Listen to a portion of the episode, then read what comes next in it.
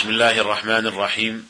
الحمد لله رب العالمين والصلاة والسلام على أشرف الأنبياء والمرسلين نبينا محمد وعلى آله وصحبه ومن اهتدى بهديه إلى يوم الدين. أيها الإخوة المستمعون السلام عليكم ورحمة الله وبركاته. وحياكم الله تعالى في هذه الحلقة الجديدة من هذا البرنامج. وكنا قد تحدثنا في الحلقة السابقة عن السنن الرواتب. ونتحدث معكم في هذه الحلقة عن السنن غير الرواتب وهي التي لا يداوم ويحافظ عليها كالمحافظة على الرواتب. قال شيخ الإسلام ابن تيمية رحمه الله كل ما ليس من السنن الرواتب لا يداوم عليه لئلا يلحق بالرواتب. ومن هذه السنن أن يصلي أربعا قبل الظهر وأربعا بعدها. لحديث أم حبيبة رضي الله عنها قالت سمعت النبي صلى الله عليه وسلم يقول من حافظ على أربع ركعات قبل الظهر وأربع بعدها حرمه الله على النار خرجه أبو داود والترمذي والنسائي وابن ماجه وأحمد بسند صحيح. ومنها أربع ركعات قبل العصر.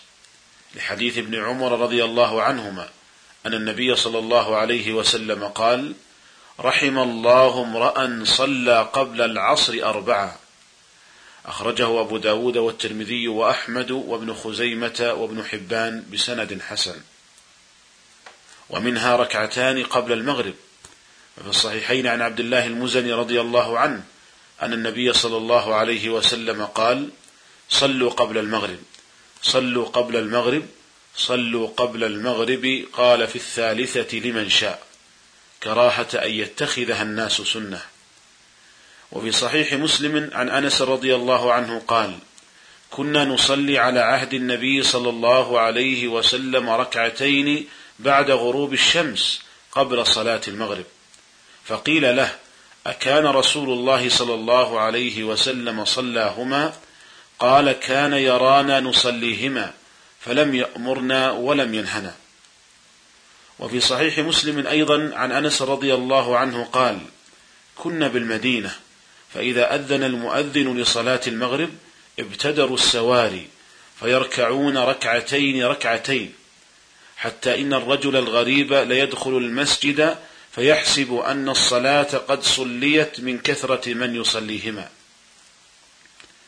قال ابن القيم رحمه الله هاتان الركعتان مستحبتان مندوب إليهما وليستا بسنة راتبة كسائر السنن الرواتب. ومما وردت به السنة أن يصلى صلاة بين الأذان والإقامة مثنى مثنى إما ركعتين أو أربعا أو أكثر من ذلك. ويدل لذلك ما جاء في الصحيحين عن عبد الله بن مغفل المزني رضي الله عنه أن رسول الله صلى الله عليه وسلم قال: بين كل أذانين صلاة. بين كل أذانين صلاة. بين كل أذانين صلاة. قال في الثالثة لمن شاء. والمراد بالأذانين في هذا الحديث الأذان والإقامة. وتسميتهما بالأذانين من باب التغليب كقولهم القمرين للشمس والقمر. قال الحافظ ابن حجر رحمه الله قوله في هذا الحديث صلاة أي وقت صلاة. أو أن المراد صلاة نافلة ونكرت لكونها تتناول كل عدد نواه المصلي من النافلة كركعتين أو أربع أو أكثر. ومن هنا لو أن رجلا كان جالسا في المسجد وأذن المؤذن لصلاة العشاء مثلا فيشرع له بعد الأذان أن يأتي بصلاة إما ركعتين أو أكثر مثنى مثنى. ومما وردت السنة بمشروعيته من صلاة التطوع ركعتا الوضوء. فيسن لمن توضأ وضوءا أن يصلي بعده ركعتين أو ما شاء مثنى مثنى. ويدل لذلك ما جاء في الصحيحين عن حمران مولى عثمان بن عفان رضي الله عنه أنه رأى عثمان بن عفان رضي الله عنه دعا بوضوء فأفرغ على يديه من إنائه فغسلهما ثلاث مرات. ثم أدخل يمينه في الوضوء ثم تمضمض واستنشق واستنثر ثم غسل وجهه ثلاثا ويديه إلى المرفقين ثلاثا ثم مسح برأسه ثم غسل رجليه ثلاثا ثم قال رأيت رسول الله صلى الله عليه وسلم يتوضأ نحو وضوء هذا ثم قال من توضأ نحو وضوء هذا ثم صلى ركعتين لا يحدث فيهما نفسه غفر له ما تقدم من ذنبه.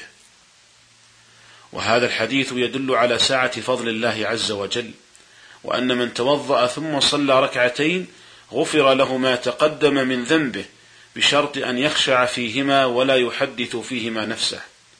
قال النووي رحمه الله وقوله صلى الله عليه وسلم في هذا الحديث لا يحدث فيهما نفسه المراد لا يحدث بشيء من أمور الدنيا وما لا يتعلق بالصلاة.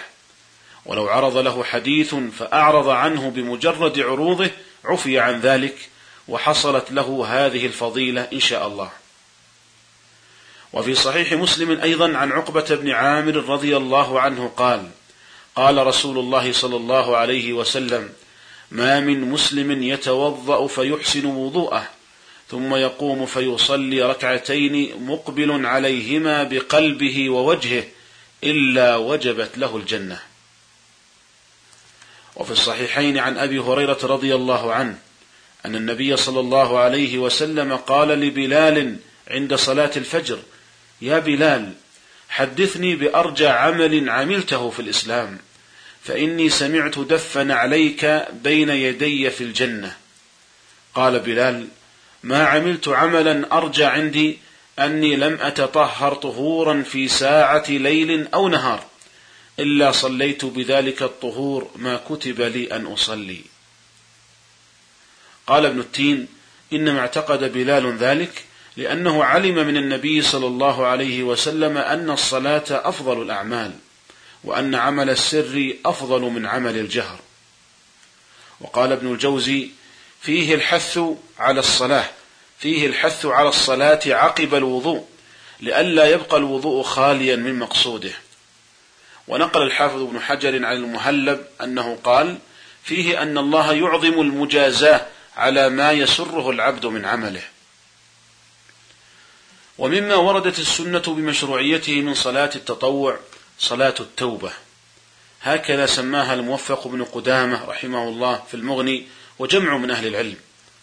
والأصل فيها حديث علي رضي الله عنه قال حدثني أبو بكر وصدق أبو بكر رضي الله عنه قال سمعت رسول الله صلى الله عليه وسلم يقول ما من عبد يذنب ذنبا فيحسن الطهور ثم يقوم فيصلي ركعتين ثم يستغفر الله إلا غفر الله له ثم قرأ هذه الآية والذين إذا فعلوا فاحشة أو ظلموا أنفسهم ذكروا الله ذكروا الله فاستغفروا لذنوبهم ومن يغفر الذنوب إلا الله ولم يصروا على ما فعلوا وهم يعلمون. أخرجه أبو داود والترمذي وابن حبان وأحمد بسند صحيح.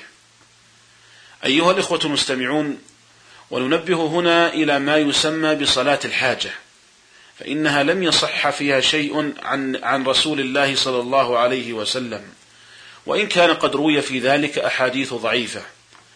ومنها حديث عبد الله بن أبي أوفى رضي الله عنه قال قال رسول الله صلى الله عليه وسلم من كانت له إلى الله حاجة أو إلى أحد من بني آدم فليتوضأ وليحسن الوضوء ثم ليصلي ركعتين ثم ليثني على الله وليصلي على النبي صلى الله عليه وسلم ثم ليقل لا إله إلا الله الحليم الكريم سبحان الله رب العرش العظيم الحمد لله رب العالمين أسألك موجبات رحمتك وعزائم مغفرتك والغنيمة من كل بر والسلامة من كل إثم.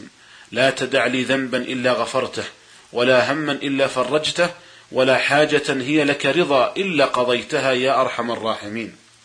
أخرجه الترمذي بهذا اللفظ وأخرجه ابن ماجه وأخرجه ابن ماجه وزاد ثم يسأل من أمر الدنيا والآخرة ما شاء فإنه يقدر. وهذا الحديث حديث ضعيف لا يصح عن النبي صلى الله عليه وسلم.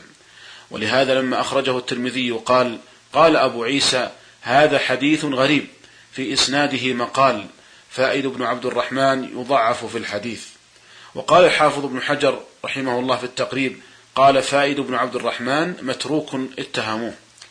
وبهذا يتبين أنه لم يصح في صلاة الحاجة شيء عن النبي صلى الله عليه وسلم فأردنا التنبيه إلى هذا. لكن من المعلوم من هديه عليه الصلاة والسلام أنه كان إذا حزبه أمر فزع إلى الصلاة. أسأل الله تعالى أن يوفقنا لما يحب ويرضى من القول والعمل وأن يحسن عاقبتنا في الأمور كلها وإلى الملتقى في الحلقة القادمة إن شاء الله تعالى. والسلام عليكم ورحمة الله وبركاته.